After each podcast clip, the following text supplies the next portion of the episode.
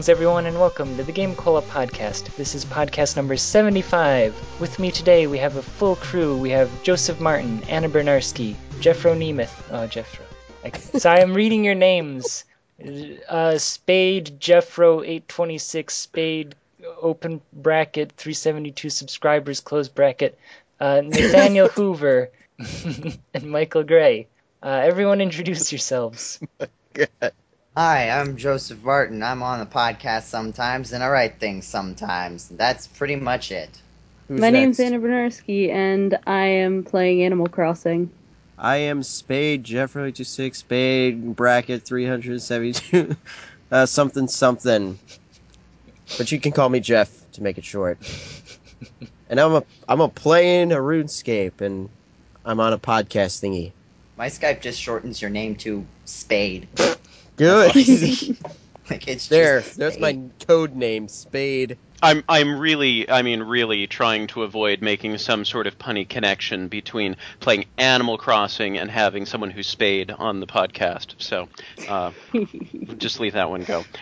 I'm Nathaniel Hoover. I do a little bit of everything around the site and a whole lot of nothing as of late.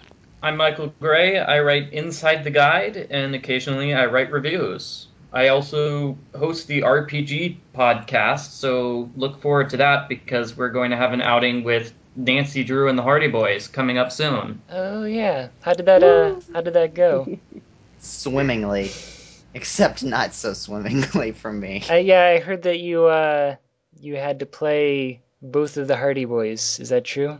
Uh, for a bit, it end. Uh, Diana ended up taking the other, um, the other one most of the time, uh, and I just kind of drowned for a while. But, well, did did your Hardy Boy drown or did you personally actually like was it raining? I was drowning in failure for quite a while. Let's just leave it at that. Yeah, he ended up drowning in the treacherous swamps of southeastern Massachusetts. Got bitten. I rolled a one and got bitten by a snake, and then shot while swimming in a swamp. How? That's what happens when you roll ones, Instincts before tongue should never be trusted. and you don't put any points into swim on a story based around the Titanic. Not my best decision. So has anybody been playing video games recently? I'm playing Animal Crossing. Yeah, on your brand spanking new 2DS, Yeah. right? Yes. How is it? How is It's- it? It's great. Is it in wonderful two dimensions? Yes. Ugh, man, I wish I had a console in two dimensions. All I've got is this cube.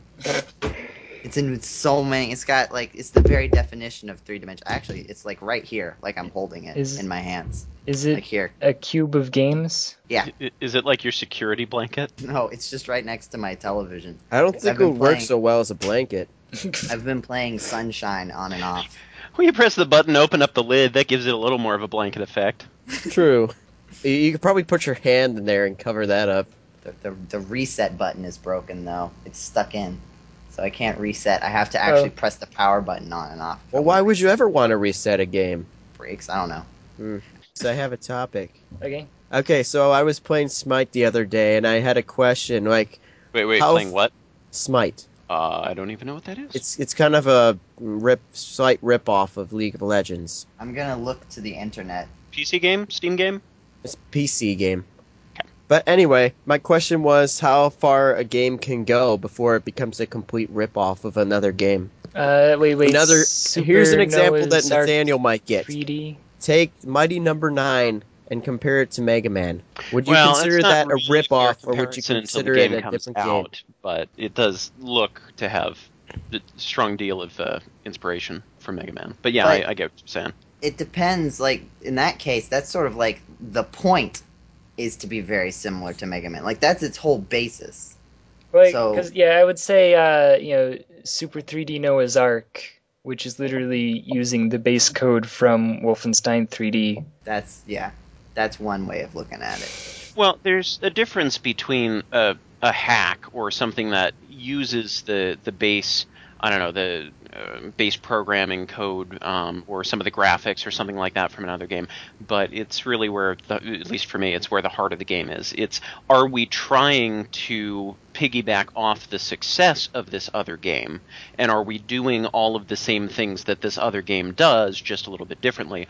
Or are we actively trying to be a new game, and we just happen to have some similarities, or did we take some inspiration from another game, but we're going in a new direction with it? My wife's been playing Torchlight 2 for uh, a little while now, and she's been remarking on how uh, Torch. So it's a Steam game, and it's I think she said something to the effect of it's the poor man's WoW, World of Warcraft. Um, so that it's got a lot of that same hack and slash action, a lot of some of the same game mechanics, but it's still different enough. Um, that it is sort of its own thing, but you can definitely tell it's it's a little bit of a ripoff of World of Warcraft, according to my wife. I've only seen her playing, you know, over my shoulder. So Part of it also depends on like how many people are being inspired by the game, like because like, like- if it's just one like series or something, I'm trying to think of a good example of this. Um, like like okay, back a few years ago when like first person shooters were like the thing because I think I think most people attribute it to the popularity of Halo, but I don't know for sure.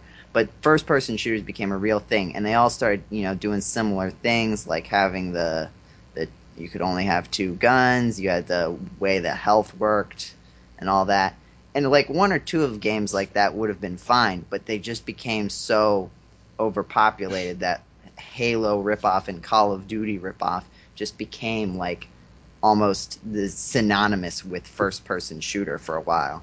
Well, going back to your topic of popularity, you look at League of Legends. They're so popular because I've actually read something saying there's schools out there that have uh, teams and varsity teams set up for League of Legends.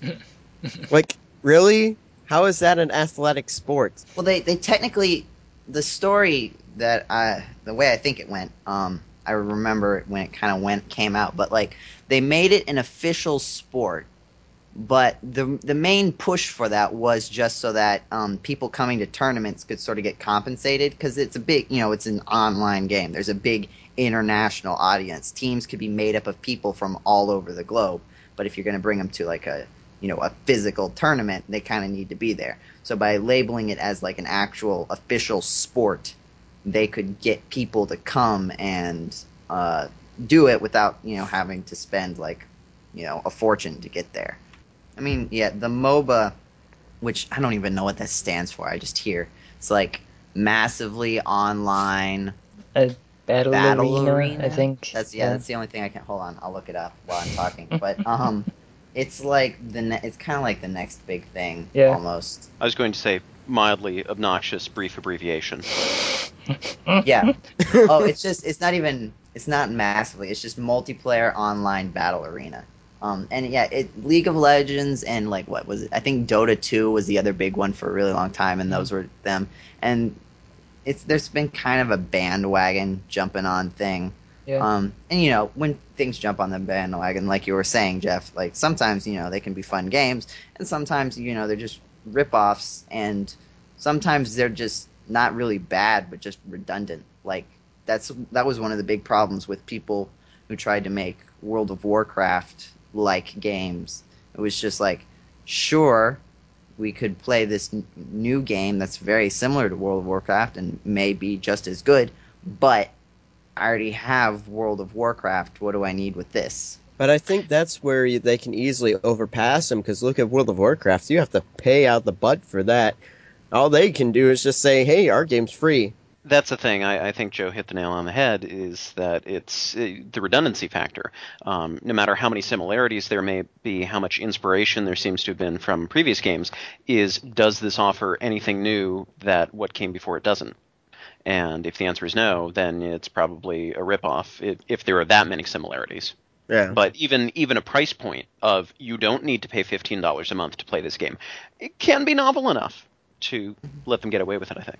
Though, of course, there's this sort of free to play scare. I feel like lots more people, or people in general, are a lot more wary of when something claims to be free to play.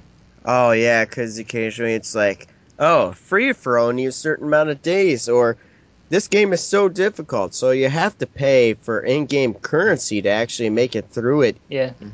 Or uh, what was it? Michael was uh, trying to do some uh, a walkthrough for a game that just like charged so very much to actually get anywhere. What was it? That Garfield Hotel yeah, yeah, game yeah, that's or right. whatever? Yeah. Or uh, there was also the My Little Pony one that he was like, or uh, was it? Was there a Simpsons one? There is indeed a, a Simpsons one. Um, it's based off the Farmville thing, so it's again a, a host of Farmville clones that have come up, where you basically have to pay in order to make a lot of progress. You can technically beat the game if you have several years to wait, yeah. What or was- just didn't you like the in-game timer. didn't you like do some calculations to like to like at a certain point you would be waiting like hundreds of years? For the uh, Yeah, I What did. it? It, it was hundreds of years of Garfield. Unfortunately, the programmers noticed that, and they reached a point when they said, "Okay, instead of doubling the amount of time you have to wait, we're just going to add four minutes." Uh, this was like level 15 out of like 80 or so, so it's Oh, not okay. Too far into the game where you hit that upper limit, but still. Gosh. What happens when you get to 80? Now I'm curious. Yeah, hold on, because it says uh, the number of minutes you have to wait for floor 30 is over a year. Anything past floor 39 takes over a century. Well, you know what to say. Game developers are crazy. Oh, sorry. Um, I forgot. Jeddy's a Yeah, game present developer. company notwithstanding, right? Is it just me being old and curmudgeonly that I both remember a time and miss a time when we paid money for a game and then we had all the content and that was it? I uh, I sometimes think about how it used to be on the Super Nintendo and the Nintendo that you could just turn the machine on and you would be playing the game. Yeah. Like even with Wait, wait, what? like even with the the like PlayStation, you would turn it on and you would have multiple logos go by before it would even like try to read the disc. Okay. I I love. Let's see. We had a we have a PlayStation Three, and like the playing the game is like the sixth option on like the third drop down menu among I don't even know what. I like Maybe they don't think you want to play the game. I liked it when the menu was the secondary thing. Like on the GameCube, if you hold the A button while you start it, it'll take you to a menu. Hmm. But it's the secondary. It's sort of a secondary function. You can also hold Z and it'll squeak. I was about to say that too. Or you could hold Z on four controllers, and then it sounds like a uh, robot. what? Chink, chink, Okay, chink. now I, I did not know that part. I Oh, was about to it's say awesome. this is great that two GameCola members know exactly what we're talking about. It's awesome. Have you never done it? What is? I haven't done four. If you plug in four GameCube controllers, press Z on all of them, and start the GameCube, it makes like robot like transforming Let's One, sound. Yeah, well, you get a different noise for each number of controllers that you're Is holding there? down the button on. Yeah, uh, there's it's different for one, two, three, and four. Last I recall. I thought there. I thought there was only I think one. I only in- have two I thought there was only controllers. one or Yeah, because there's there's one that that's that's got that traditional Japanese like wood blocks clanging together and they're oh noise, something like that, Huh. uh, that you hear in this anime every once in a while. Uh, that was only the and there was uh, dog barking. I re- remember. So I know there's other things. Oh.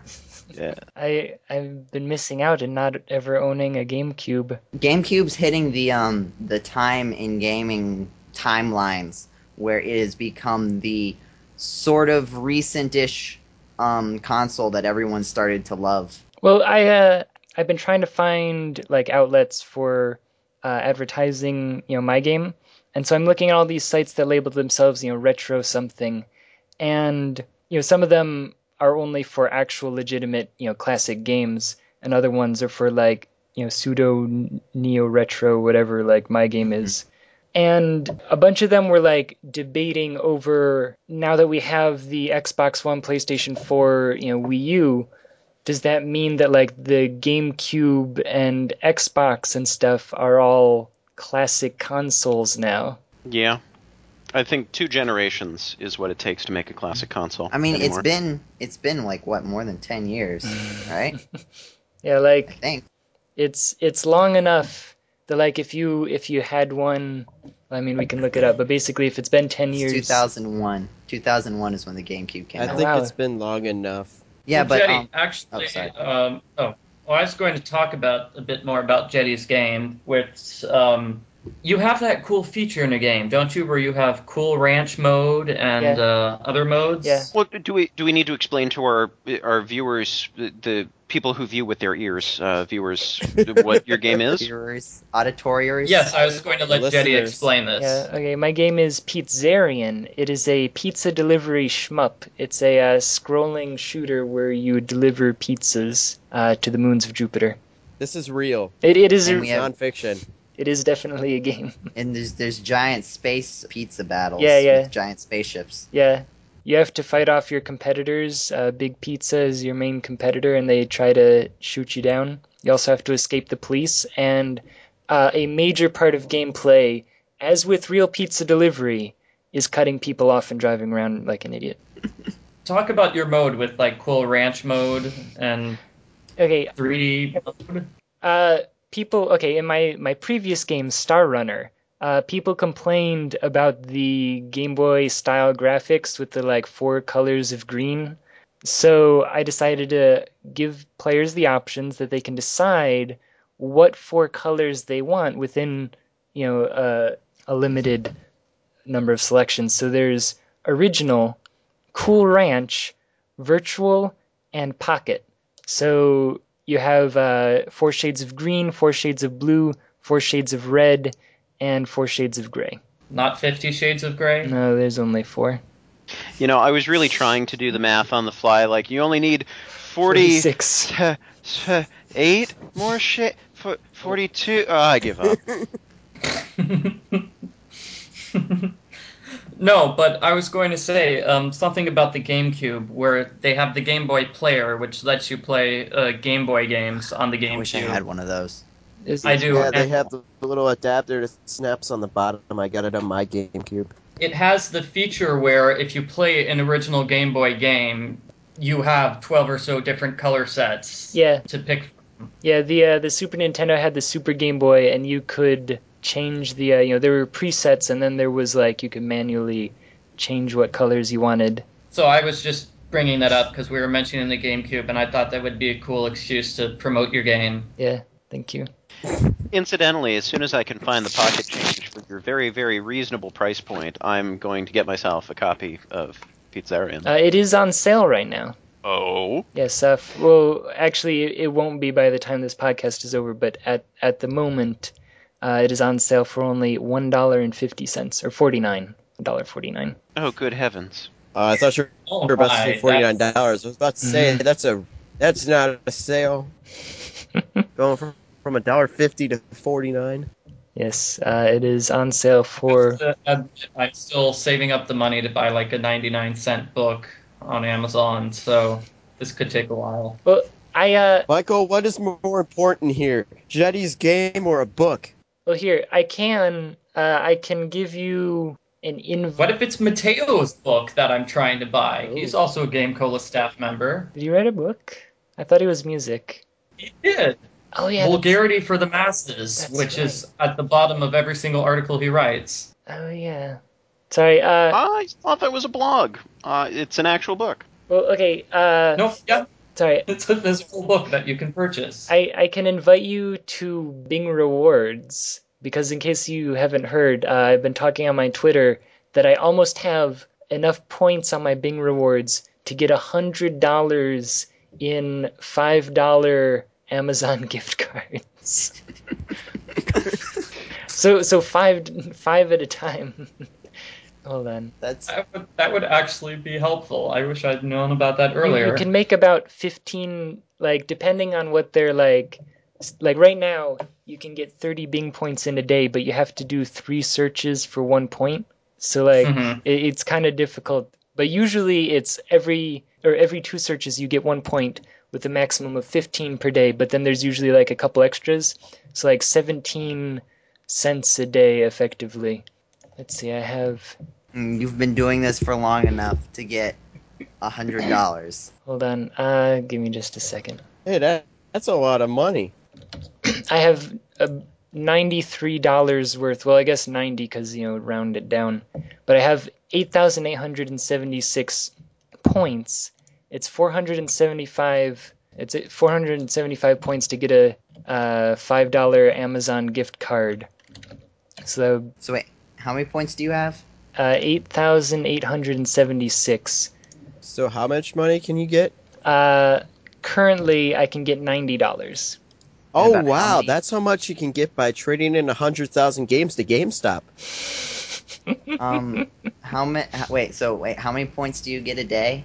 Uh, About? depending, like right now, uh, I, I would get about like 32, 33 a day. All right, that's two. Wait, how much a day? That's about two hundred and sixty-nine days. Oh, okay. Are we Game talking how many points you get a day, or how much money roughly you how get many a day? points? But I mean, when you say that it's 475 points to get a $5 gift card, it's basically one cent is a point about. Hmm. And uh, Video games. Trying to think if you're Well- getting more money than me than with me and my whole partnership on YouTube.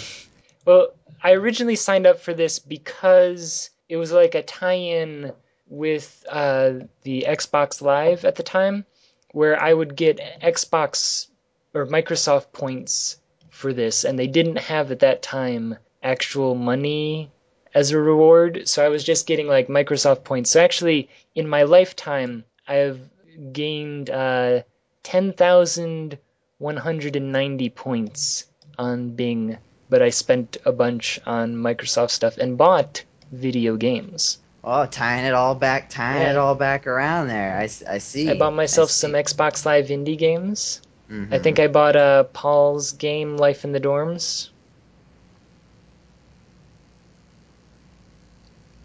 Don't be too excited about Life in the Dorms, there, guys. Uh, have, Wait, have- I'm sorry. I was I, I, I, I zoned out for a second because I was hearing everything about hey, what are some other video games that I know about that people I know have made? I'm like, oh, Life in the Dorms. I know that was trying to get greenlit on Steam. Did it? Did it? Did it? Uh, and so I was just looking to check that up and cease paying attention. I'm so sorry. What are we saying? yeah, okay. Uh, Life in the Dorms. Paul and I have been going back and forth because I also recently put Pizzarian on Steam, uh, Steam Greenlight, and we've been talking about like how things like ebb and flow on the market and how you know your first few days. Like I got uh, over a thousand yes votes in like the first 24 hours, and then in, like as soon as that was over, I've gotten like 400 votes in the last week. Like it j it just dies. But then So, Hmm? so how does the green lighting work? Is it just over the span of a certain amount of time, or is it ever if you get enough yes votes from the community? uh, apparently it's ever, but they they weirdly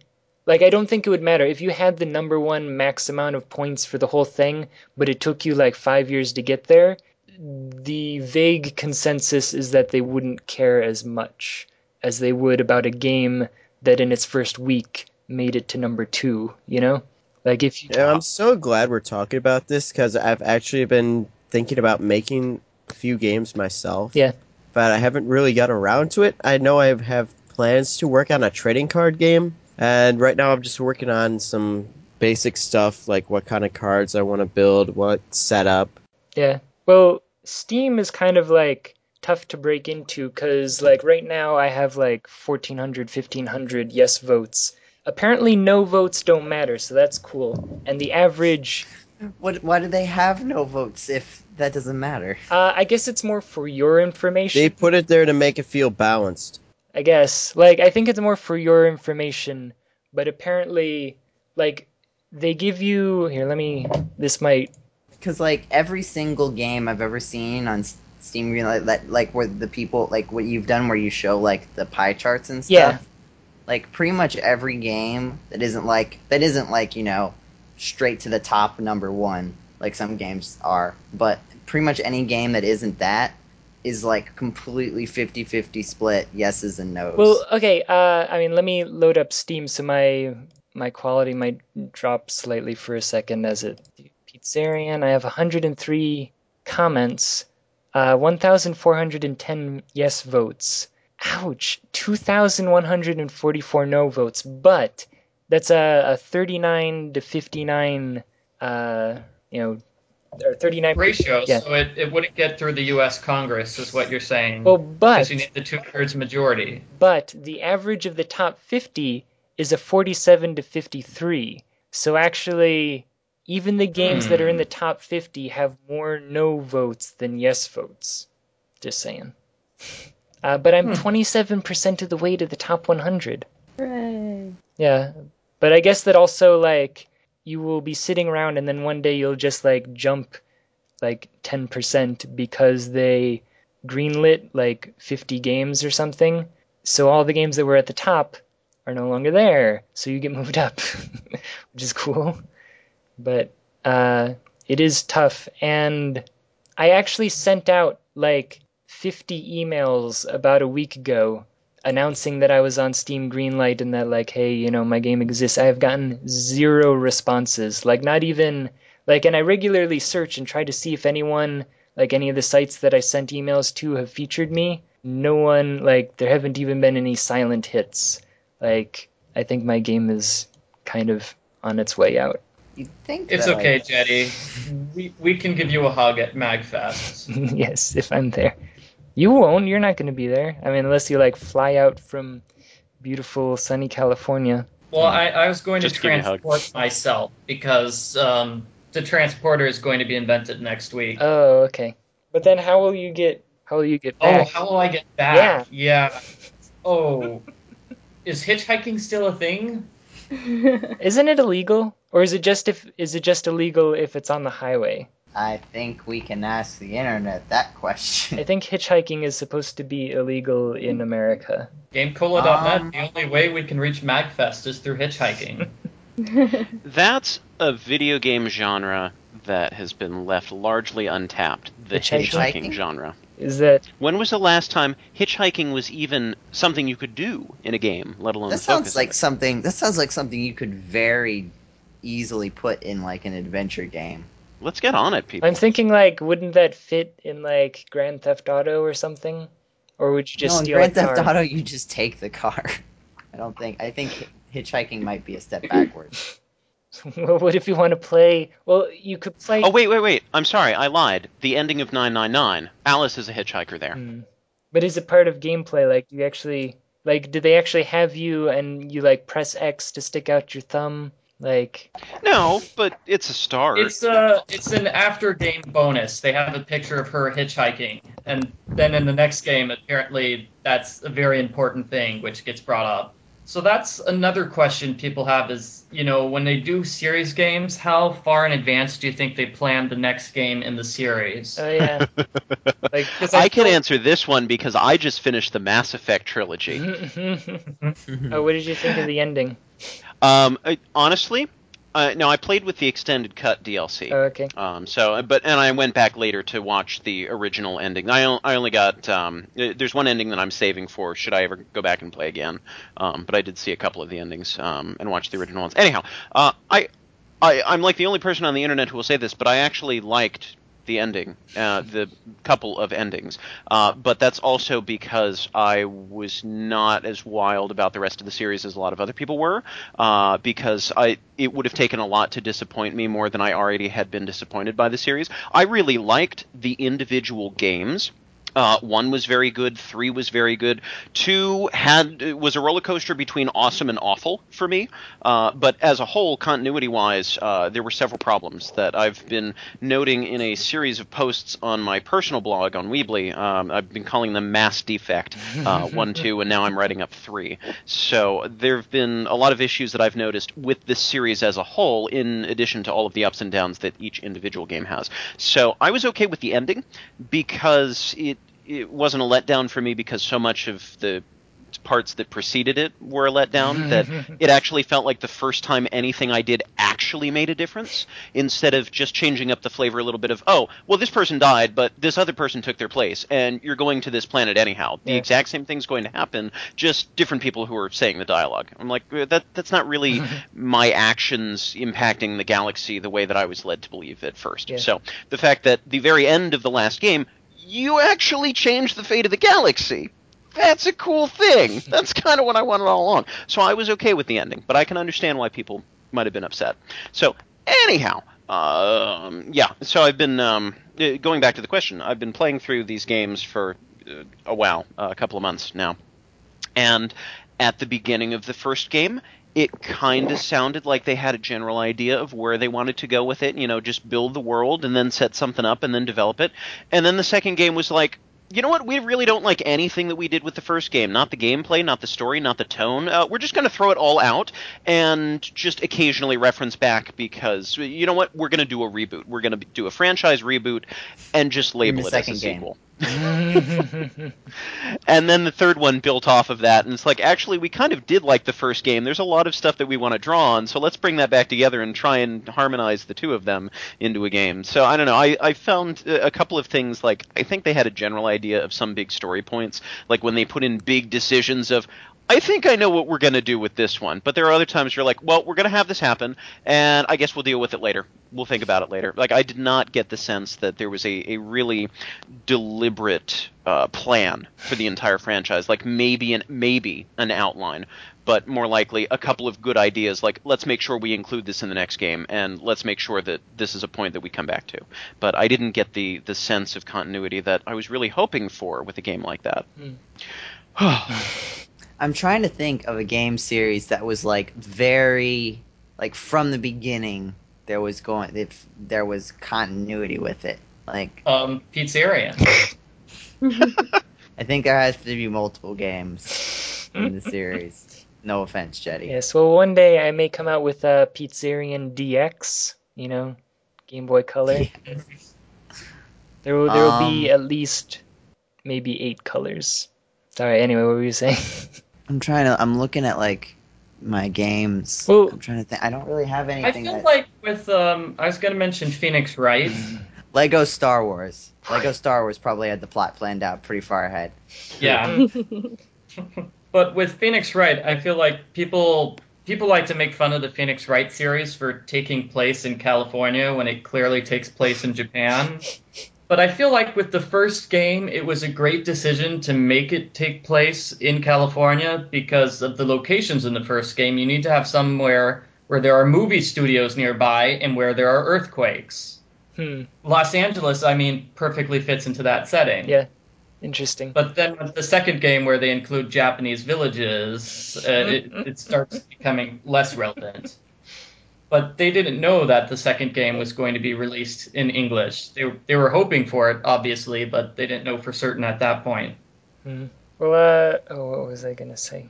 Oh, well, I was gonna bring up uh, there was a recent GameCola Facebook discussion topic of you know how related do you like your sequels to be because you end up with so many games like the entire Final Fantasy series where none of the games really have anything to do with each other.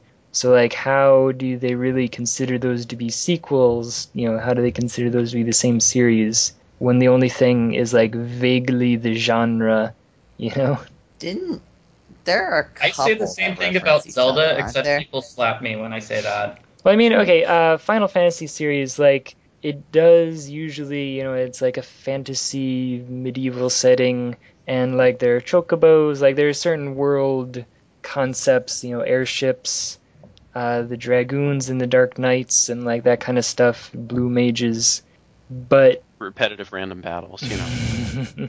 Do they do they I'm gonna get slapped for that too, but Do they um reference other like Final Fantasy like areas? Like, is it sort of this? Because like with with the Legend of Zelda, they've come out and said like the way it works is you know it's the same place, but you know it's different times, and Link gets reincarnated. Yeah. Some of the games are the same Link as other games, and some of them aren't. And they made the whole timeline thing. But the point is, is that it's the same. Like yeah, well, it's always the Hyrule Yeah. place, but then it changes over time. Is it is Final Fantasy think like that at all, or is it just Mm. no. kinda, Final Fantasy is completely different. Yeah. It's here's a completely new universe, new characters, new. It has absolutely nothing whatsoever to do with any other game except, like Jeddy was talking about, those thematic elements that you can depend on being in every Final Fantasy game after they're introduced. yeah, there's a character named Sid, there are chocobos that you ride on, there are airships, you know, red mage. Is it Sid spelled with a C? Yeah. Yeah. When was that? That was that was that first in four, or was that another one's first? That was I feel like four, mm, three. Well, actually, I've I've only played the DS remake of three, so it Hmm. may not have been the original three. Um, but I'm assuming. I mean, there's a dude with an airship named Sid, so I would assume that's where it started. I don't. Re- oh, you know what? I think there was a Sid in two. Now that I think about Was it, I think he was the dude with the library, and then you, I've only ever seen a playthrough of two, of uh, four, not two. I haven't seen two. Yeah. So I don't. I, I feel like I should get around to it. But again, I've also only played the Dawn of Souls remake of two, so they Yeah. could have also added in a Sid, Yeah. you know, after the fact. So somewhere between two and four, they introduced Sid. And you know, you could have named your character Sid in the first one. True. well, no, it has to. It would have to be like C I D D, wouldn't it? Could you not do space? I think you can put in a space. Well, yeah, but then it would be a space. Something. Like it, it's it's gonna include the space. I don't think it like deletes the space. You'd be Sid's space. Like every time. Yeah, but they never talk to you directly like that. That's Oh, just that's for the battle. true. That's a good point. I don't know. So unless you put the space in like after the I, and you'd be like C I D Could I be like space CID? space Sid. Sid in space. But uh, I don't know. I guess that's something that always sort of bugged me because you know I played the original Final Fantasy, then I played Final Fantasy two, you know, which is four, and then I played Final Fantasy three, which is six, and Gosh, don't start with that, please. well, but I'm well, no, gonna get a headache. But the but the thing is, is that you know I played through all of the originals, and by the time that you know six rolled around, I was like, I like Final Fantasy, but why isn't this any the same at all?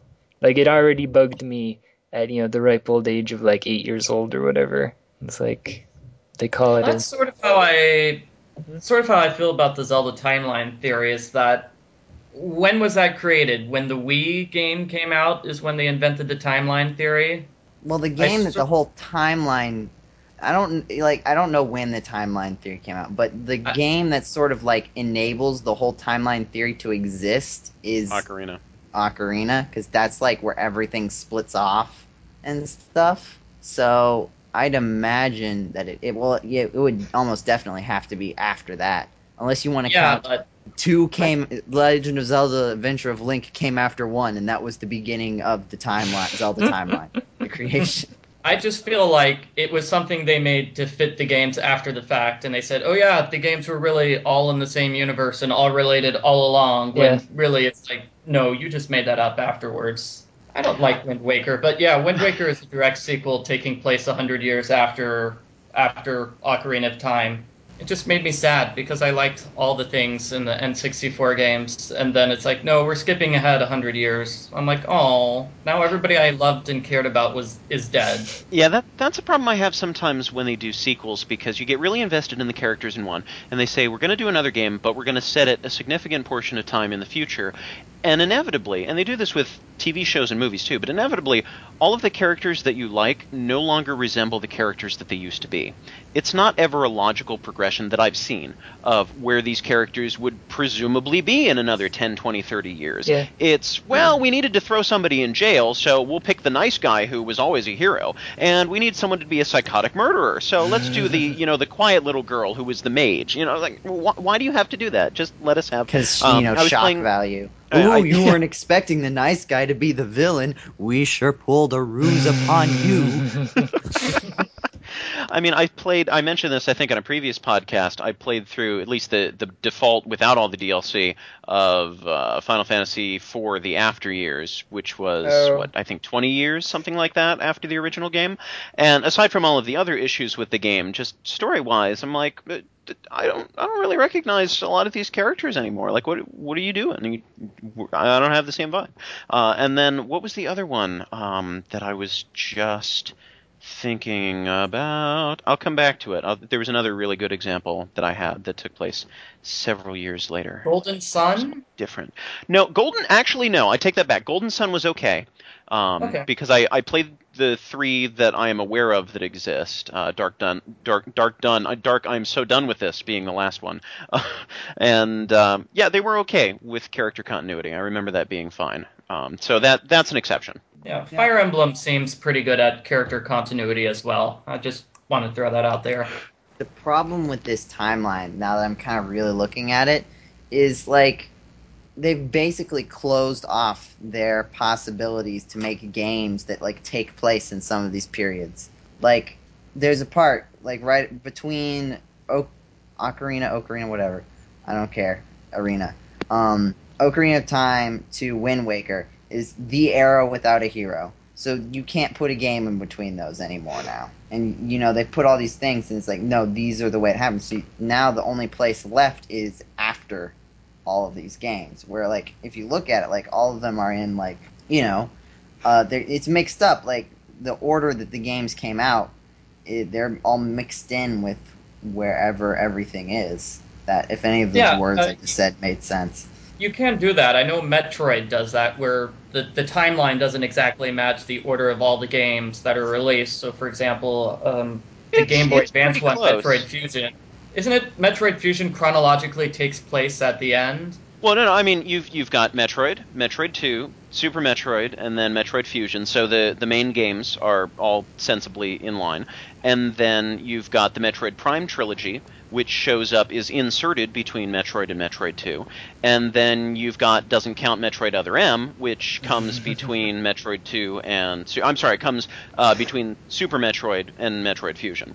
So it's the main games, and then you just have little insertions of the 3D stuff. But as far as the 2D games go, they're all in chronological order. And if you count Zero Mission, Zero Mission's a remake, so that doesn't matter.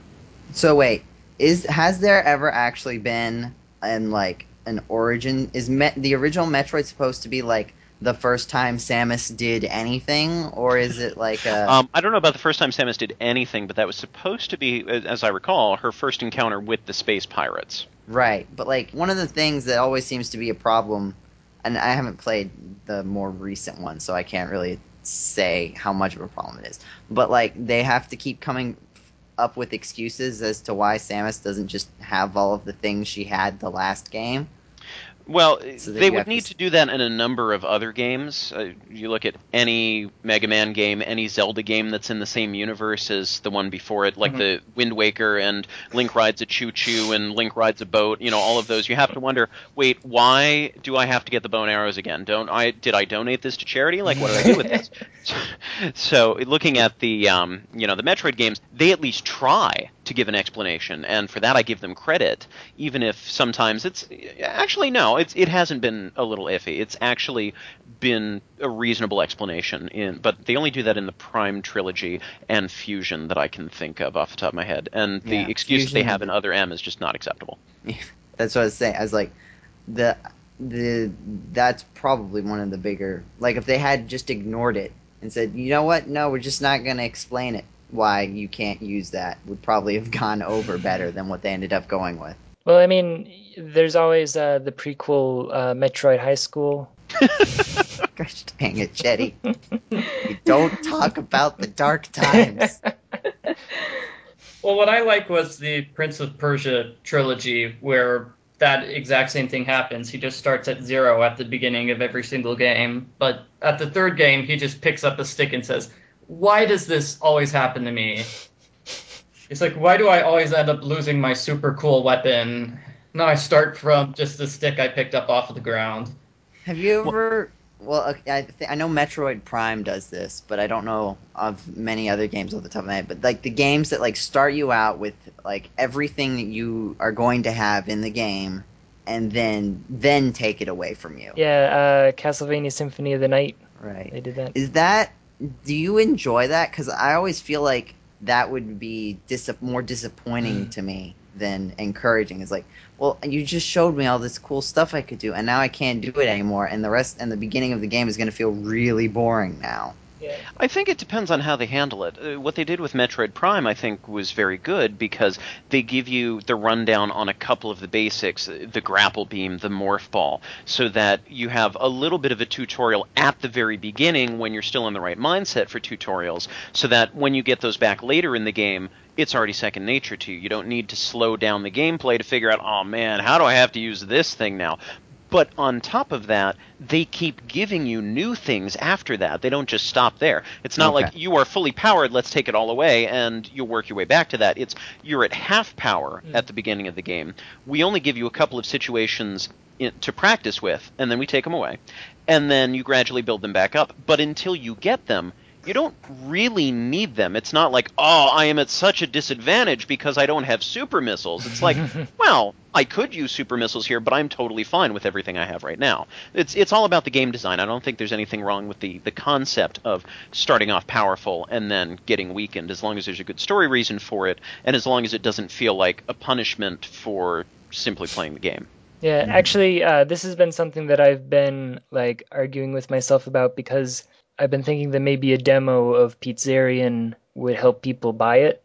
And but the the beginning of the game is kind of slow, so if I just gave them like the first 10 minutes of the game, they would be like, "Wow, this is the most boring game." you know? Uh, so I've been debating about trying to like you know which ship would I want to give them and what equipment or whatever would I want to give them so that they can get an idea of what the gameplay would be like if they progressed a bit. Something just came into my mind. Um, that's basically what happened with Ghostbusters 2, the movie, is that they just started back down at the bottom of the food chain again. Yeah. Did that happen in the video game? Which game? There were multiple Ghostbusters video Oh. games, weren't there? Oh, sorry, you're talking about the Ghostbusters game. I don't think anybody really cared about the Ghostbusters games though. I don't okay, think never mind. I don't think they had large thematic elements. I think their only purpose nowadays is to show up in, you know, retro video game reviewers subscription boxes. Well, okay, uh going back to the uh some of the original things we were talking about though with games that actually do have like a continuation of the world from the first to the second. Uh the original Dragon Warrior and then Dragon Warrior 2 Yes. actually contains the original Dragon Warrior world. I thought that was really cool when I was playing that. Yeah, I I didn't like much else about Dragon Warrior 2, but I did appreciate that. And they did that with 3 as well, because 3 takes place in the same world. Uh, then four, I think 4, 5, and 6 take place in a different realm. Yeah, But 1, 2, and 3 are all together. And yeah, I think it, it was very neat that they, they had the touchstone of, oh yeah, I know this place. Yeah. I used to beat up slimes here. I got killed by a ghost here.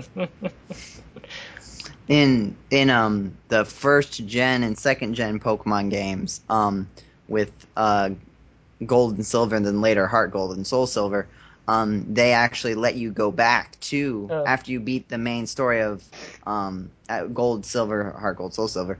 Um, you could go to the Kanto region from the first game, and you fought. You could fight all the gym leaders there too, and they were all they were pretty much the same. But you saw some changes, like um, one of the guys who was a gym leader in the first game, he got moved up to like the final four set of boss characters that you fight at the end of the game.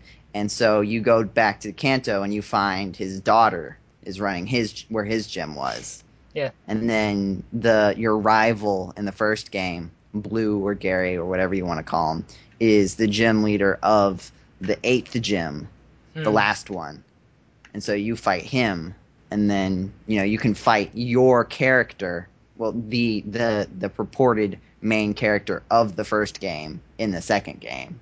You can go up to a mountain and you challenge a representation of the main character from the first game. Oh yeah, that's right. Yeah. It's it's pretty cool. Oh, so I'm playing Angry Birds Epic on the um, iOS this entire does, podcast. does it have um, world continuity? Yeah, with the original Angry it Birds. It just glitched out. It just it just completely glitched Did, out. did you launch Actually, a bird and it actually came out of the iPad?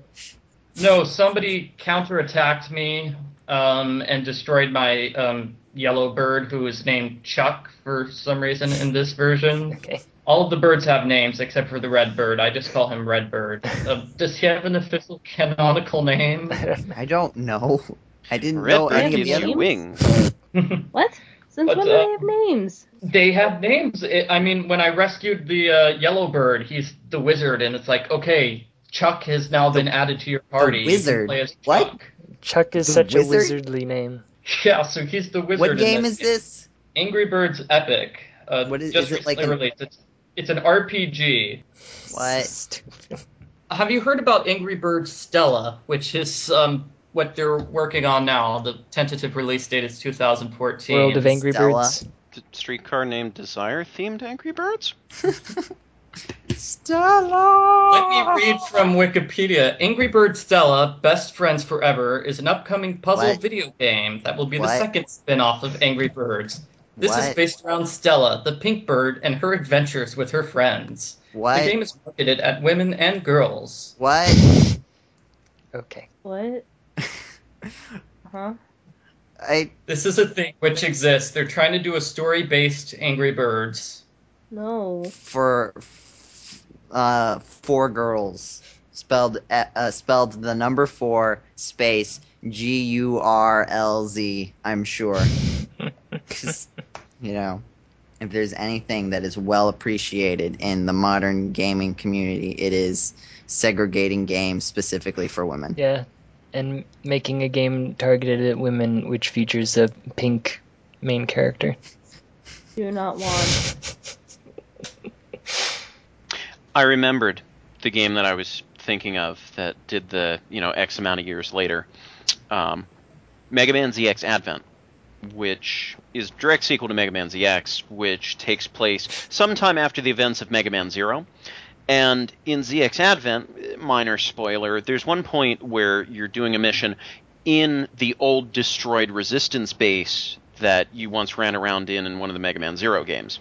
So you're like, oh, cool, it's the resistance base, except it's half covered in dirt and broken glass everywhere, and it looks like there was some big war there, and probably every everybody I ever loved from the Zero series died. Like that's sort of the the feeling that you get. So at first it's like, oh, cool, and then you think about it, and you're like, this probably shouldn't be so destroyed. It's kind of depressing. What was it? I was thinking of the original Lufia, where you play at the beginning as your ancestor. So at the beginning of the game, you're like at the end of what is effectively the second game, which was the prequel. Uh, so you're like all powered up, super strong, ready to go fight the final boss, and then you actually start at the beginning of the game after that. And They do the same thing with Castlevania Lords of Shadow Mirror of Fate. Yeah. Because apparently that's a sequel to the PlayStation game, which I never played. So hold on, where is it? Uh, a- I didn't say the word hips. What is it that I? What did I call the April Fools? Hold on, game. Hold on, reviewing games before they're cool. Hold on, and I had Castlevania Shadow Requiem of the Cursed Blood Moon and Darkness. Like they they just keep adding like dark, so gothic na- like words to the name of Castlevania. Castlevania, the shadow of the dark brotherhood of darkness and evil and bad dreams. Like you guys can. I feel like th- this is. I'm sad that more people didn't like this because I like my recent fabricated news of uh, the North American localization of the Great Ace Attorney. Like the, these two articles, I feel like were really shining moments in my writing career, and nobody really read them. if I could just be a nerd, what were those things you shared pictures from? Was that like a movie or something? It's the anime The Big O, which I did. I did tag uh, the Big O. oh, like right around the time that the whole news of the new Phoenix Wright game was coming out, I happened to be rewatching The Big O since I used to watch it all the time on uh, Cartoon Network, and I was like, man, he really looks like Phoenix Wright. so I just made up this thing, and uh, so those two go back and read them because I. really they're like hilarious. they are. They are pretty good. Uh, and I think I was talking about how Lufia, in the first game, you play as the descendant of the main character in the second game, but then the third game was garbage. You played as garbage. Yeah, literally. Oh, It's like the interesting design choice. You gotta Yeah. give him credit. it, it's like the the trash heap from Fraggle Rock. I know what you're talking about. Sorry. So you keep referencing these old TV shows. They're too mainstream for us to, to recognize. I had a weird incident recently where I was talking, like, I was in a group of people and I was talking with someone about pogs, and all of the other people had no clue what pogs were. And I was like, Are you guys alive? like, Pogs are hard to explain to people who don't know it what they are. And I don't even really know what they were supposed to be. No, no, no. It's really easy. You say it's kind of like Jack's. Does, does anyone Is know? it like is that like Tiddlywinks? it's What not quite on earth? tiddlywinks. What are these merit badges? I got a Boy Scout badge for t- tiddlywinks. Merit badges oh, that you like Okay. Trade? Just- I don't. I just unlocked new classes for my characters, so that's You good. should you should take history. That's a good class. So let's see. Now, now my wizard is now a rain bird, and his moves are acid rain and healing rain. Hmm. yeah, let's make sure we don't get those mixed up. yeah. All right. Was it left hand healing and right hand acid, or right hand healing and left hand acid? Could try both. Both. I'm not sure what'll happen. I'll, I'll start with both and then just continue with the right one. So basically, like, the do- difference what do would they have be from, tap and uh, hold and then tap. That that's mainly the difference. Tap and hold and then tap. And I have had, I have gotten into situations where I tapped a bit too long and it thought I was doing a tap and hold. Yeah, that's always sad when that happens. So we do have some fan mail. Do we? Yeah, well, actually, while, hasn't it? Or am I just Well- have I just not been around all the time? We have fan mail. not only has it been a while, this one's been sitting around since a couple of months ago. Mm. Uh, because last month I was too busy to actually record and I just used Michael Gray's recording. So this one has been sitting around for two months. But it is from a game called Superfan No Lynch. Mm. So Hi, No Lynch. yeah, uh, sorry this took so long. uh, are, are we ready? Yeah. Yep. Ready. Okay, uh, fan email. Dear GameCola, hello to all you wonderful people on the GameCola staff. I'm wondering if you would like to be part of the next generation of refrigerator owners. Ha, okay, serious time now. Wait, refrigerators? I was interested. no, no, I mean next gen refrigerators. Yeah, they have like a touch screen and stuff. Have you seen those? Is it like is it like the Oh, those soda machines where like you have like the fifty different like options and you click on it, it gives you like ten options of like a Minute Maid and you press the button and it gives you that specific one. And then instead like cherry it's like cherry with coke bananas and milk and cherry coke doesn't actually taste like cherry coke because it's actually just the base coke plus like weird vaguely cherry flavoring. okay, their Hi-C tastes pretty good, okay? Their fruit punch Hi-C Yeah. is, is perfect. It's it's also you also have to like let it pour out a little bit before you Oh, like yeah, that's actually You have to you have to like Did it- clean it with what you want to drink. Otherwise, you know, it'll get a like a tiny bit of like lemon lime. uh, Yeah, whatever the last person Yeah, in your like Sprite. Oh wait, no, that would that wow, would be this is amazing. That wouldn't be so bad. what do you t- what what's amazing, Michael? So apparently Burger King installed them uh, in 2011. Yeah. They've only just arrived here, um, like last month. Really? You Why time did it take them three stuff. years to hit the West Coast? I know they're like Weird. headquartered in Florida, but Oh, that explains why I've had them for so long. Yeah, Yeah, we've had them. We've had them for a while, but only in like a couple of specific restaurants. I think probably because um, Coke is, is like a really big, you know, oh yeah, World Georgia. of Coke is like like a half hour drive Yeah. from here, so it's not. Yeah. Um, it's, anyway, I'm just a little upset that it took them three years to bring it to the West Coast. I mean, they're, they're they're big and heavy. What do you expect? Have you ever seen the inside of one of them? Like when they open it up. No, I have never been inside a soda machine. What's it like? Is it a world I said seen. wonder? I did not say been inside of Michael. So don't you even try to twist my words around. I I- said Is it like it's, it's like the world's greatest water park? Except, do they shrink you down to like size so you can do like the Yeah. water slide? Gosh dang it, Michael! I just There- wanted to talk about how it looked There cool are on the inside with all the little cartridges Gnomes, you had to all the gnomes that are in there that are just like you know cranking the pumps and read the rest of the email. I can't. I can't deal with you guys. Just read the rest of the email. Firstly, I would like to thank you all for being part of the GameCola staff. I truly enjoy just about everything published on the site. Also, thank you to Jeddy for publishing my fan submission a couple months ago. You are all very awesome guys and gals, and it's always a pleasure to hear or read from you. But since I'm here, I should probably contribute to the conversations, whatever they may be. Okay, a first, or the, okay, a few questions for those on the cast. In games where you can customize your character, do you try to make it look like you, or do you try to make an individual character, or does it just depend? Uh, Let, let's start with that one because there's a couple more. Um. So do do you try to make your customizable characters look like you? Yeah. Usually, probably. Yeah, I think I do vaguely, but like a cooler looking version of me. I think the last game I played, I know the last game I played, which had the customizable character effect, was NHL 2003.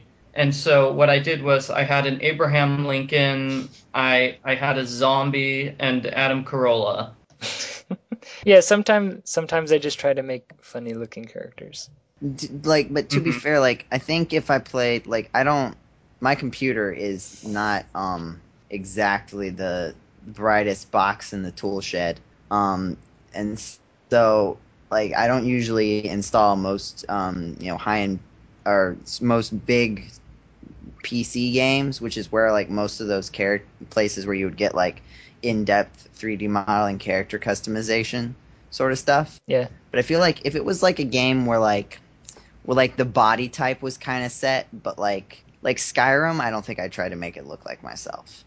But like if it's something like um what was one like Terraria or Minecraft, where it's kind of like really simplistic and very general, um, then I, I usually try to make those look kind of like me.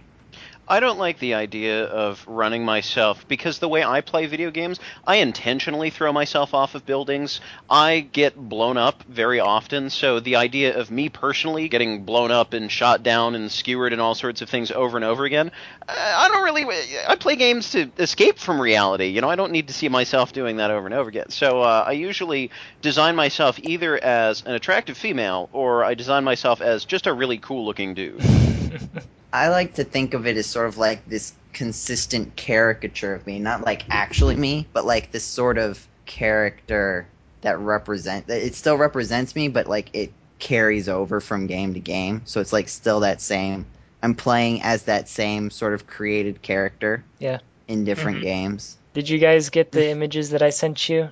Oh, I didn't. Hold on. yes. Okay, like there's another one, and the one that I was actually thinking of was uh, Dark Souls, I think. What game is this? Uh, I don't know, it was just some like wrestling game. Uh, but okay, the one that I was actually thinking of was I've seen uh, a screenshot where a dude was in like Dark Souls uh, as Shrek. Again, it was Shrek. And the other guy is like, dude, I'm not gonna fight you, just leave.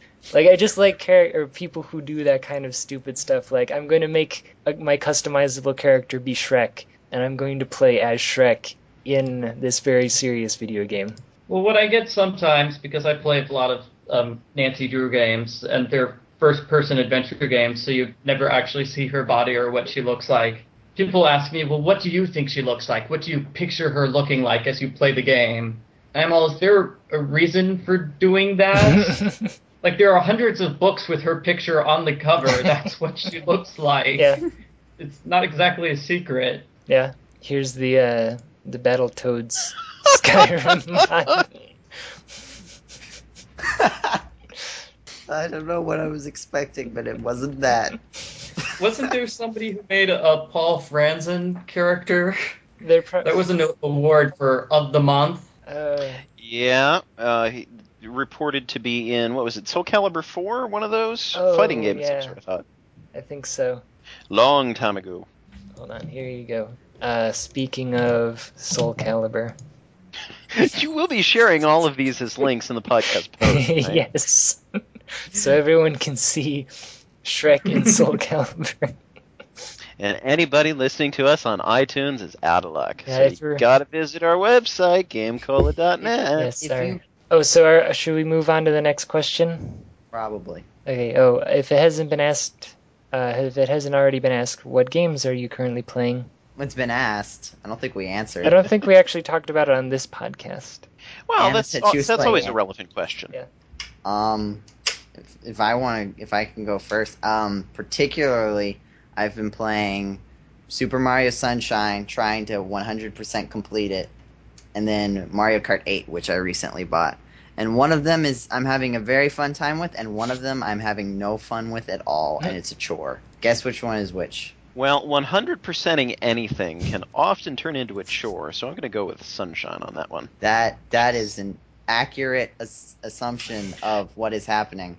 That's what happened with me when I played Sunshine. I stopped at the hotel level, I believe. Hotel Mario. Well, okay, look, look. If I can go into my rant that I've been trying to digress into, like the Please whole do. podcast, because I've been, I was playing it earlier today, and it's just so in in all the 3D Mario games, the like the basic you know platform ones, 64, Sunshine, Galaxy One and Two, you get 120 shines, right? That's the that's the you completed it 100 percent sort of deal there, or stars or whatever.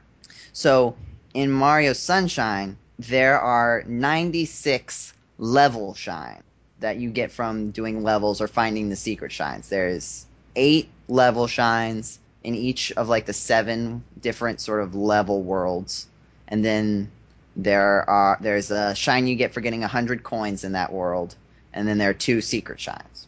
And that, that all, and then with all the extra shines hidden around other places, that totals up to 96. The rest you get from turning in col- um, your collection of blue coins that are scattered throughout the level.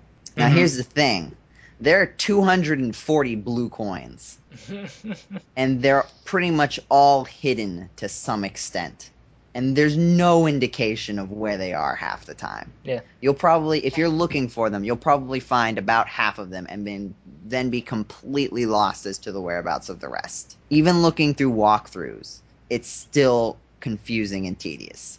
Have you tried watching YouTube videos? No, that's what I do. Written walkthroughs. Oh, okay. that's Oh, what I do. I look. I'm like I'm following these people around, but the problem is, is that unless you get like a really specific video that like highlights everything, because there are sometimes you have to play like a specific level, or the blue coin won't show up, and there's like no reason that it shouldn't show up. Like most of them usually show up in any level, and you can get them in any level. But then there are like you know a few that will only show up in like level three out of the eight for no really good reason other than they kind of thought it was convenient to do that. But you don't, you wouldn't know that off the top of your head. So if you didn't have a guide, you would have to go searching through every level trying to find these blue coins. Yeah. And there's twice as many blue coins as there are possible shines in the game, which is just ridiculous. There's 30 in each world, and it's a pain, and it's making me hate Mario Sunshine. That's the reason why there are so few speedruns of um, Super Mario Sunshine is specifically for that reason. Well, like the other thing about it is that Mario Sunshine is an inc- I don't understand why this flies under the radar so much, but it's an incredibly glitchy game. It's like surprisingly poorly put together in some places. Like what? Like- I don't actually remember any specific glitches. Um, it's kind of like when you're playing through it the first time, you know, you're not really quite as adventurous with all the stuff you're given. So, in that, if you stay on, the, if you stay on the like direct path that the developers intended for you to go, you probably won't run into too much of a problem. But it's usually because you've got the water jetpack, and that it's re- that's a cool idea because it gives you a lot of freedom. But the problem is that the developers didn't always account for that. So like you'll you'll end up through walls that are really you can like get into situations where you'll just kind of get flung around and the game doesn't quite know what to do with places that are pretty easy to get to with a water jetpack that makes you fly. Hmm. But then there are still other things like um in Pianta Village, which is one of the later levels, like the last one, there are Oh. these clover things that are flying around or whatever. And like I was just walking around the level, just grabbing stuff because you're getting red coins or whatever. And all of a sudden, it like magnet attaches me to one that was through a wall. I was like nowhere near it, and it just teleported me through a wall, and I'm just holding on to it. And there's nothing I can do because it's in a wall. And so I was just in a wall, and I wasn't even like I wasn't even trying to do it. Like it's not just an easy game to break; it's like a game that will break accidentally. And then the, another one of the problems is that they come up with wacky physics that they want to keep trying out on you, and wacky concepts that only come up like once or twice, like the pachinko machine level. Which was one of the worst levels I've ever played in a Mario game. It is terrible. You've got like no control, and like the trampoline doesn't even work half the time. That like sends you up. Did you ever, they, or anyone else who's played through it, did you ever do the Yoshi one that you have to go on the long boat ride to get to? Anything having to do with Oh. Yoshi was mm, uh, more or less miserable in that game, also. but yes, I did that one, and it took me a very. I remember many, many, many tries to get Did- that right. Okay, did you fall for the trick where they put the pipe at the end? Ooh, I don't remember that. I don't think so. I think I actually got it. It was just a matter of. Uh, I think the issue I had was trying to land on the boat properly, like line up my jump. The the the little um lily pad thing. Yeah. Yeah. Well, like, so there's the poison. There's you're on a lily pad, and there's poison water that if you touch it you die. And you've got to collect these red coins as you're going down this current of poison water. Oh, that's not the one I was thinking of. I was thinking the one in Delfino Plaza, um, where you have to ride the boat like way the heck across, you know, who knows where. Right, Oh. right, to get to the island. But that's as far as I remember. I don't actually remember what was on the so you island. get well see what happens is you get to that island and then you use Yoshi to like unclog a pipe that has like his Yoshi goop thing. Oh, that's right. Yeah, okay, that's go what into that and there's a level in that in that after. Right. doing all Okay. of that. Okay. but at the end of so you go down the thing right and you're like well you know this is the first time i ever played it and i'm not going to get all the red coins on my first try but you get there and there's this pipe and you're like oh okay so it's going to give me multiple tries so i'll just jump in the pipe it'll put me back and i'll just keep trying and if i die you know i'll start over you jump in the pipe it sends you back to delfino plaza Oh. like yeah, I don't think I did that. before you get the Yoshi. It's an awful trick, and it's mean.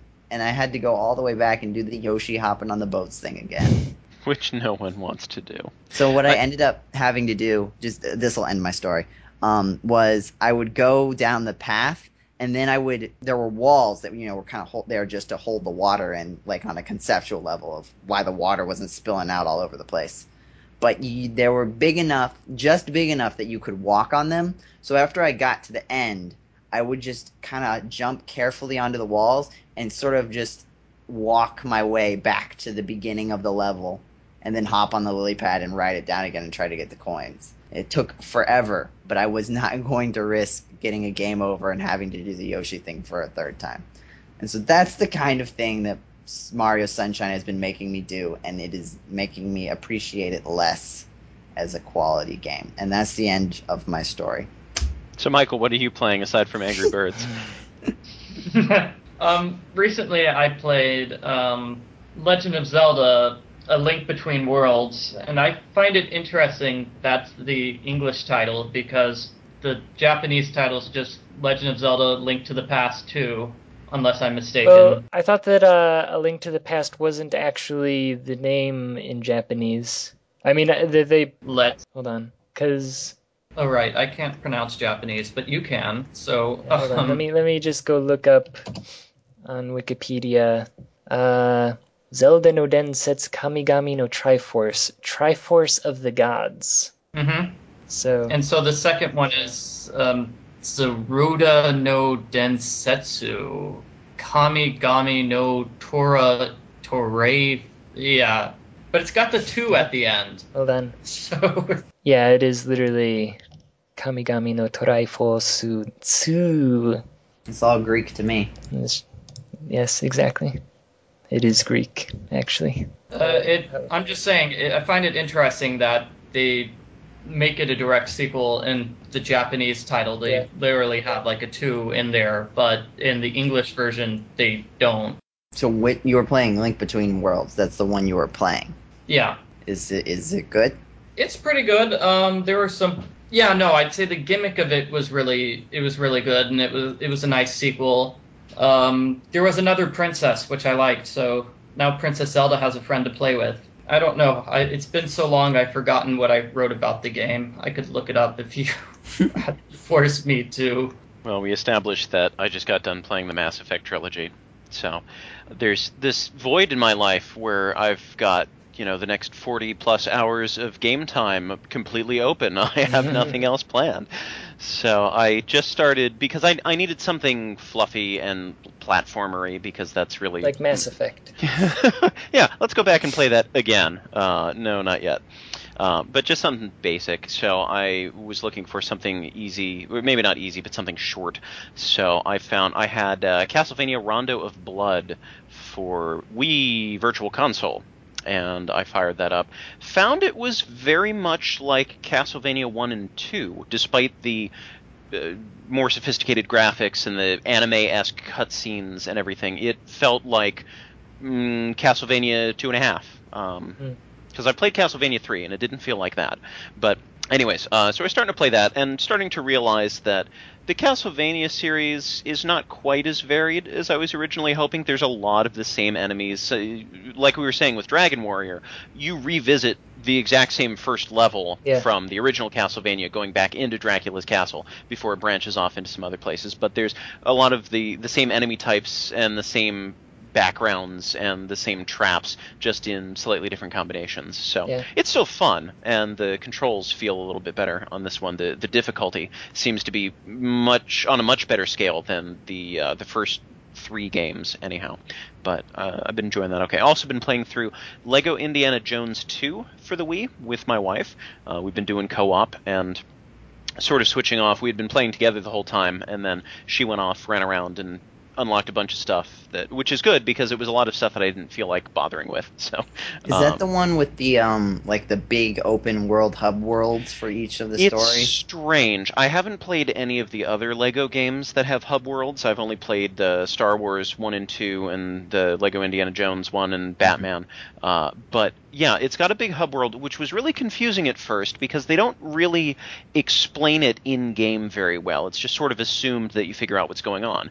Because Yeah. We played our first mission, and I'm accustomed to having the big celebratory screen at the end saying, You beat the level, and here's our ending cutscene for the level, and here are the total studs that you collected. And instead, it's you finished the level, and we're just going to pop you out on the next screen like it's another part of the stage, and you walk around, and then you go into another you know doorway somewhere and the game continues and we were sort of concerned at first because we were playing for half an hour an hour the first time we sat down with it and we're like when do we have the opportunity to save and quit this level?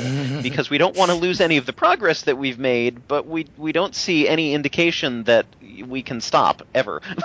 So once we finally figured out wait a second we we just got out of the college and then we went to the the nuclear testing site and now we're back at you know walking around it the co- it's are all of these worlds connected? And then we figured it out. But it it was not expressed very it's well a in game really it's a really weird system. I don't think they did it quite as much in the other games after that, but it was a really weird system. That's also the one where they started doing the split screen if you got far away, right? Which, yeah, which I like because that way you're not Mhm. anchored, especially with the locations being as big as they are. You're not anchored Mhm. to being within 30 feet of your partner. You can actually go off and explore and Yeah. uh, you know divide and conquer together, which is great. I it's interesting because all of the problems that I had with well, most of the problems that the both of us had with Lego Indy One were completely fixed by this game.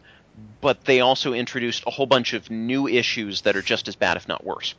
So, and I, I'm just sort of tired of that because that happened with uh, Mass Effect 2. All of the problems I had with the first game, they completely fixed in the second game, and then changed a whole lot of other stuff that didn't need to be changed, that was not broken, and then it's like we're starting from scratch and giving this a shot. And maybe it works, maybe it doesn't. And I, I just want to see a game, you know, gradually improve itself and build on itself instead of radically changing things every time. So Lego Indy 2 is doing a lot of that. Um, and there's a lot of tedious challenges and things. So I don't know. Not really enjoying it. It's just nice to play through with somebody else. Wasn't it the Lego games that sort of started the whole like I don't know. It feels like after the Legos came out, there was like the big co-op movement almost like cooperative, like two player wasn't really two player simultaneous wasn't really as much of a thing before that, and then they kind of started working with it, and then Super Mario Brothers, New Super Mario Brothers Wii came out, and then it was four people at the same time playing. That was this whole barrel of monkeys. Well, uh, I thought it was like Little Big Planet, or did uh, Oh yeah, there was Little Big Planet. which one came first? I don't even know. They were probably around the same time. Hold on. I think the first Lego. I mean, we can look this up, but I think the first Lego Star Wars being a like earlier middle GameCube game probably would have come before Little Big Planet. Um, let's see. I got it right here. Where is the copyright? Oh, Lego Star Wars, the video game, 2005. 2001. Oh, wait, 2001? I yeah, think. they also re-released it on the Wii with a compilation of one and two. I've got this one that says 2001 on it. Hmm. Um, Oh, so that would be like it was like a release um game. This was this was an early GameCube game. Hmm. Maybe not. Maybe this isn't. Maybe this is a copyright of the GameCube or something. That seems doesn't seem right. Yeah, this is just telling me that the GameCube. Wait a second. Little Big Planet is a PS3 game. Yeah, Little So- Big Planet definitely came after Lego Star Wars. I was thinking um, Mario, New Super Mario Bros. A Wii and Little Big Planet. I don't know when they came out.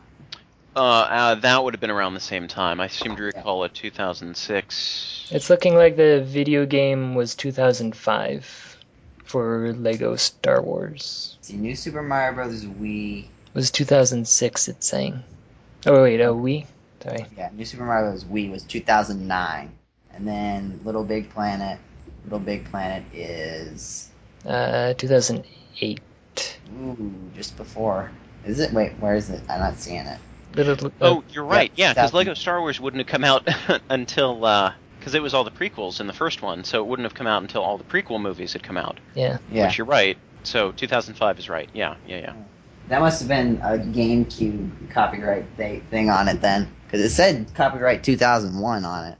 Yeah, well, Well, anyway, this is the part that I'm sure our listeners are so thrilled because they're like, yeah, yeah, okay, what can we be dates? yeah, I want to know what, research? what date Lego Star Wars came out on. We end up looking up a lot of dates on the podcast. yeah. I've pretty much memorized like a lot of them. Like I know when pretty much all the Nintendo consoles come out off the top of my head now. Well, if I, I could interrupt, I managed to look up the, the, the thing which I wrote about Legend of Zelda Link Between Worlds, and this is actually relevant, was um, the gimmick of the game is that there are eight or so dungeons, and you can do them in basically any order you want, rather than a set order. Like Mega Man. Yeah, just like Mega Man, that's the idea. And so the way this ended up being is um, sort of like Mega Man in that, um, like the turtle dungeon, the item for the turtle dungeon is the wind sword. Oh, yeah, I remember you talking about this. Yeah, it's nothing but wind in the turtle dungeon, and I forget all the other weapons, like the sand dungeon, so on and so forth. But it's relevant because they seem to want to make the new Zelda game for the Wii U along those lines. That's the thing that they were really trying to promote with at this year's E3. It's like, oh, it's so open world, you can do things in any order you want. And well, I didn't really like that feature that much in the 3DS game. I kind of it was a good idea. I don't think the way they handled it was very good. Well, it's sort of like the original Legend of Zelda in that respect, because if I remember correctly, you can go to a bunch of different dungeons in any order. You can't. Well, you can go to them and you could go to a different dungeon in different order, but it wasn't always the best idea because usually there were items that you needed to get in each of those that you needed to get for the rest of them. Like I think in one, two, and three you can do in pretty much any order and it's okay. But then after that, if you start going out of order, you're gonna have to be doing some backtracking to get items that you missed. I think. Mhm. I'm not sure. As the game progresses, it gets a bit more. You kind of have to go in a certain order, or you're going to be going back a lot to get stuff that you need. Yeah, so the way they do it in Link Between Worlds is, like I said, every dungeon is a one item dungeon, and you can get the items in any order. That's basically it. You go to a shop, and you say, oh, well, I want to go to the sand dungeon. I'm going to buy the sand rod here at the shop, and then go to the sand dungeon, and that's how you do it. Mm-hmm.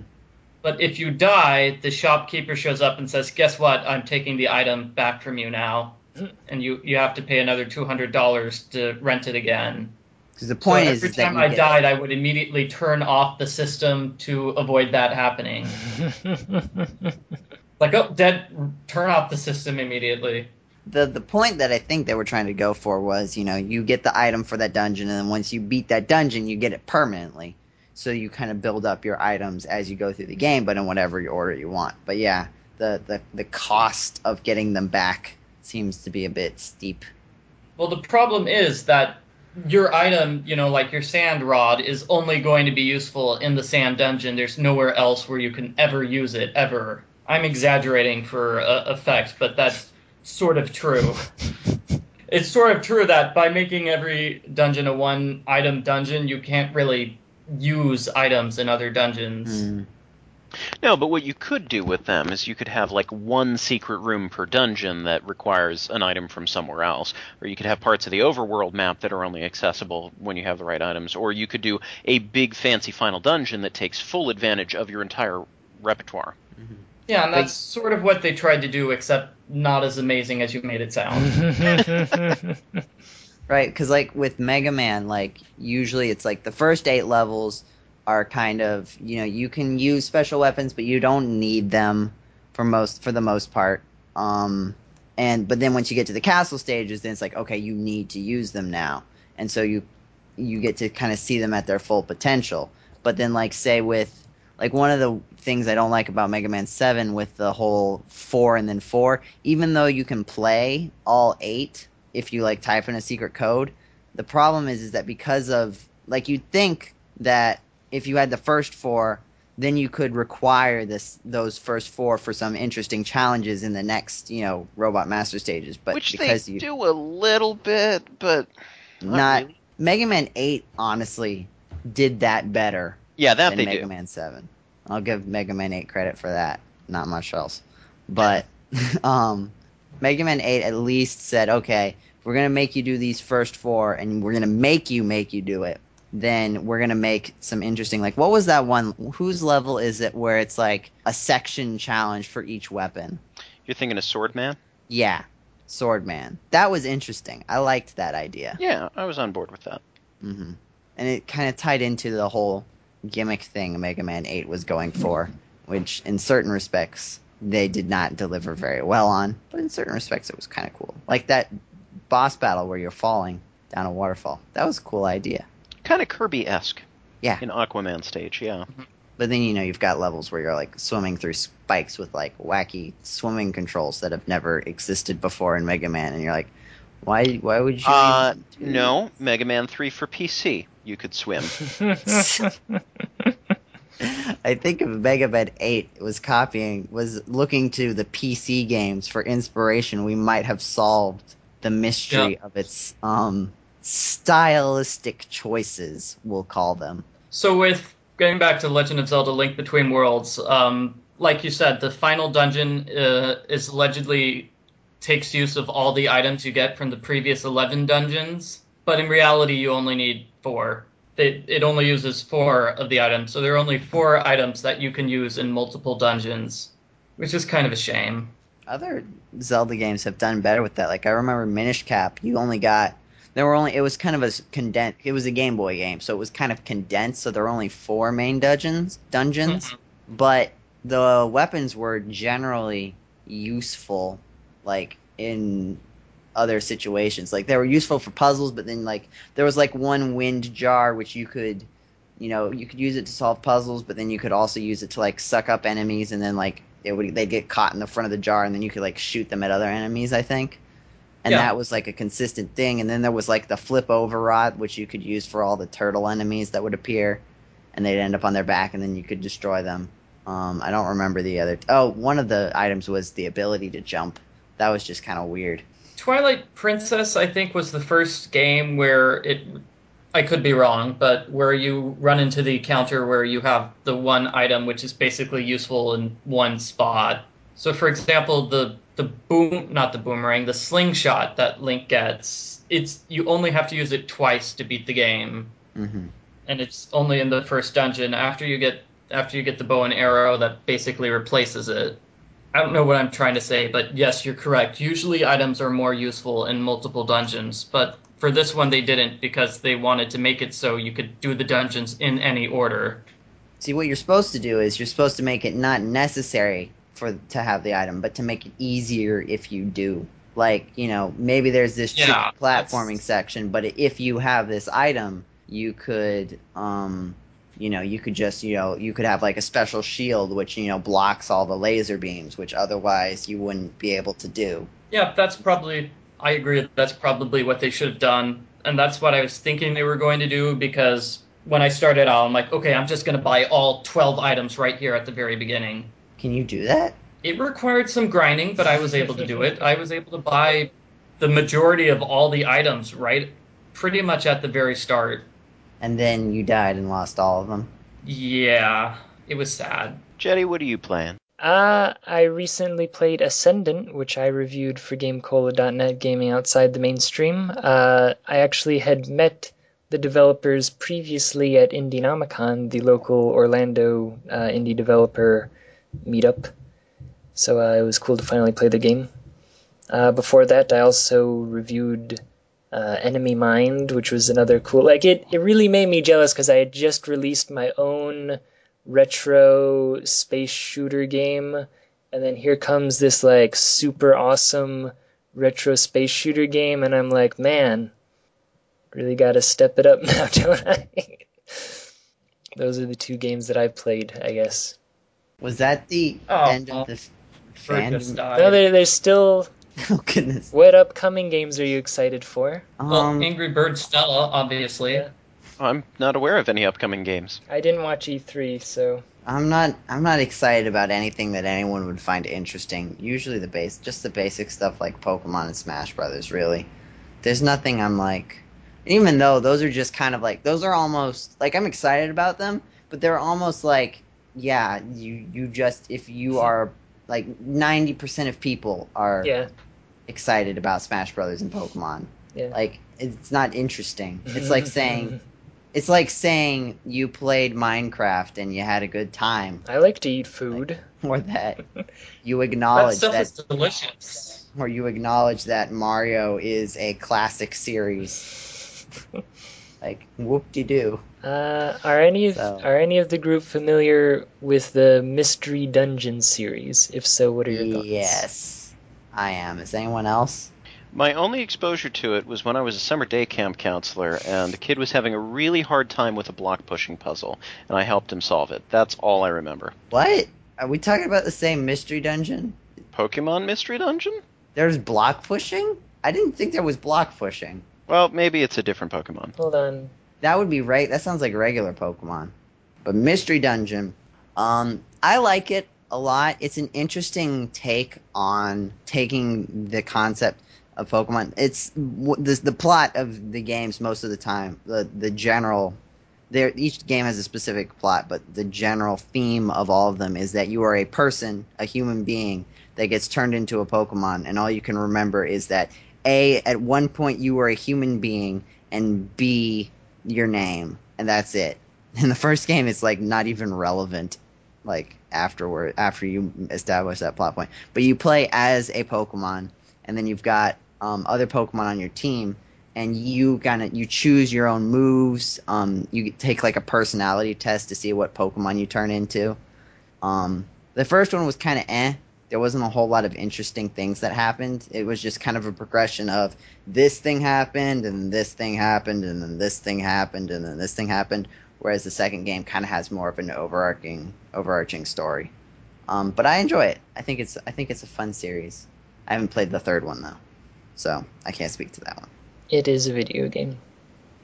Oh, they also did um the first series did this thing like you know how the original DS and DS Lite you could put a Game Boy game in and a DS game in.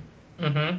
So like with Mystery Dungeon, there were two versions, one on Game Boy and one on DS, and if you put the two like in the DS at the same time, you could like make them interact with each other in different ways.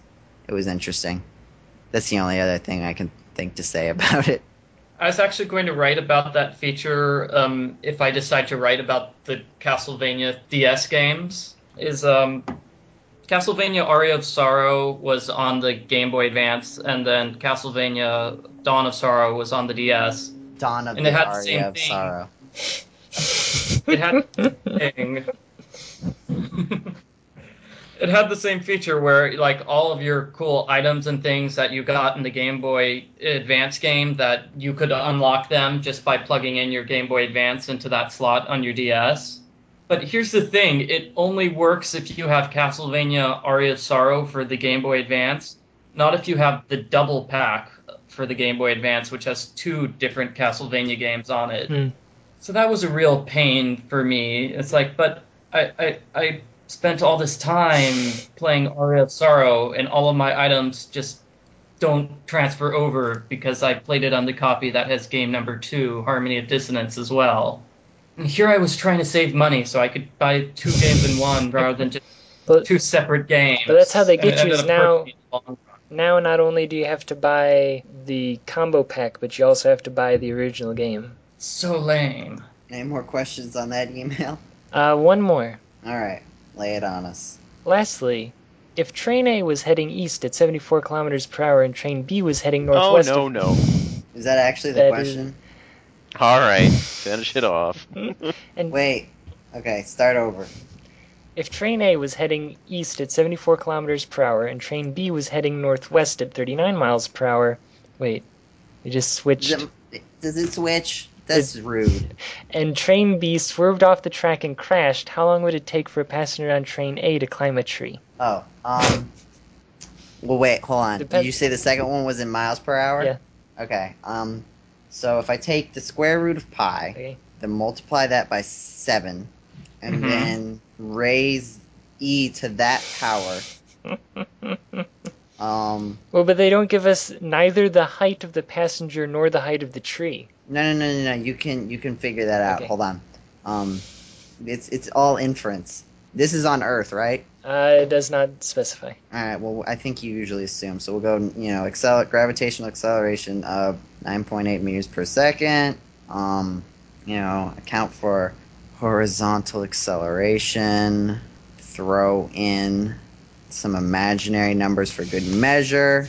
Um, and the answer is uh, 31 light years per degree Fahrenheit. Perfect. Pencils down. Is that what everyone got? I got a I got rock. 36, but I might have missed a digit somewhere. Did you carry the one? That's probably it. Yeah, yeah. I. Okay. Yeah, that makes sense now.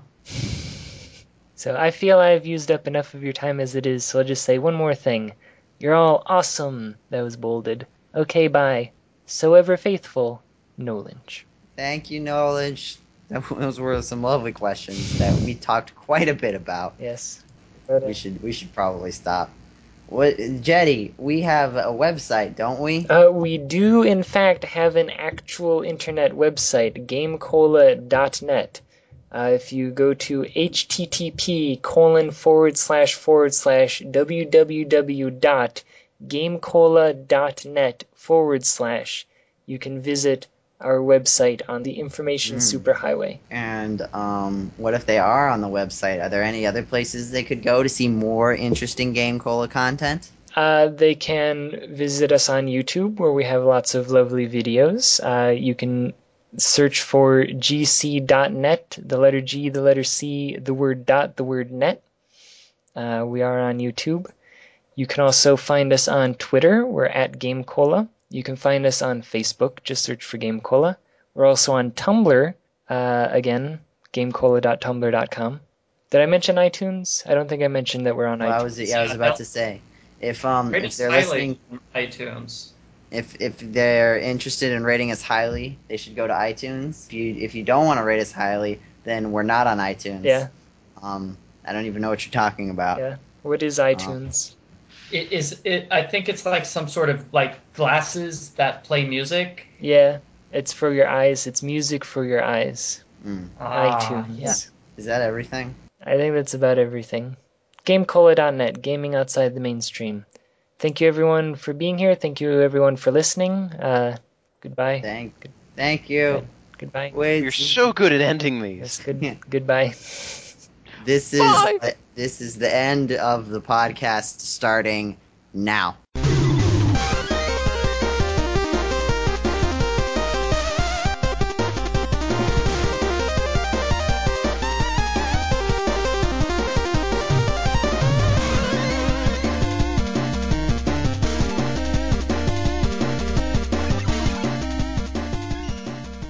It's weird that it's still daylight out, though. It feels like inappropriate to podcast at this time. I feel like I shouldn't be able to see outside.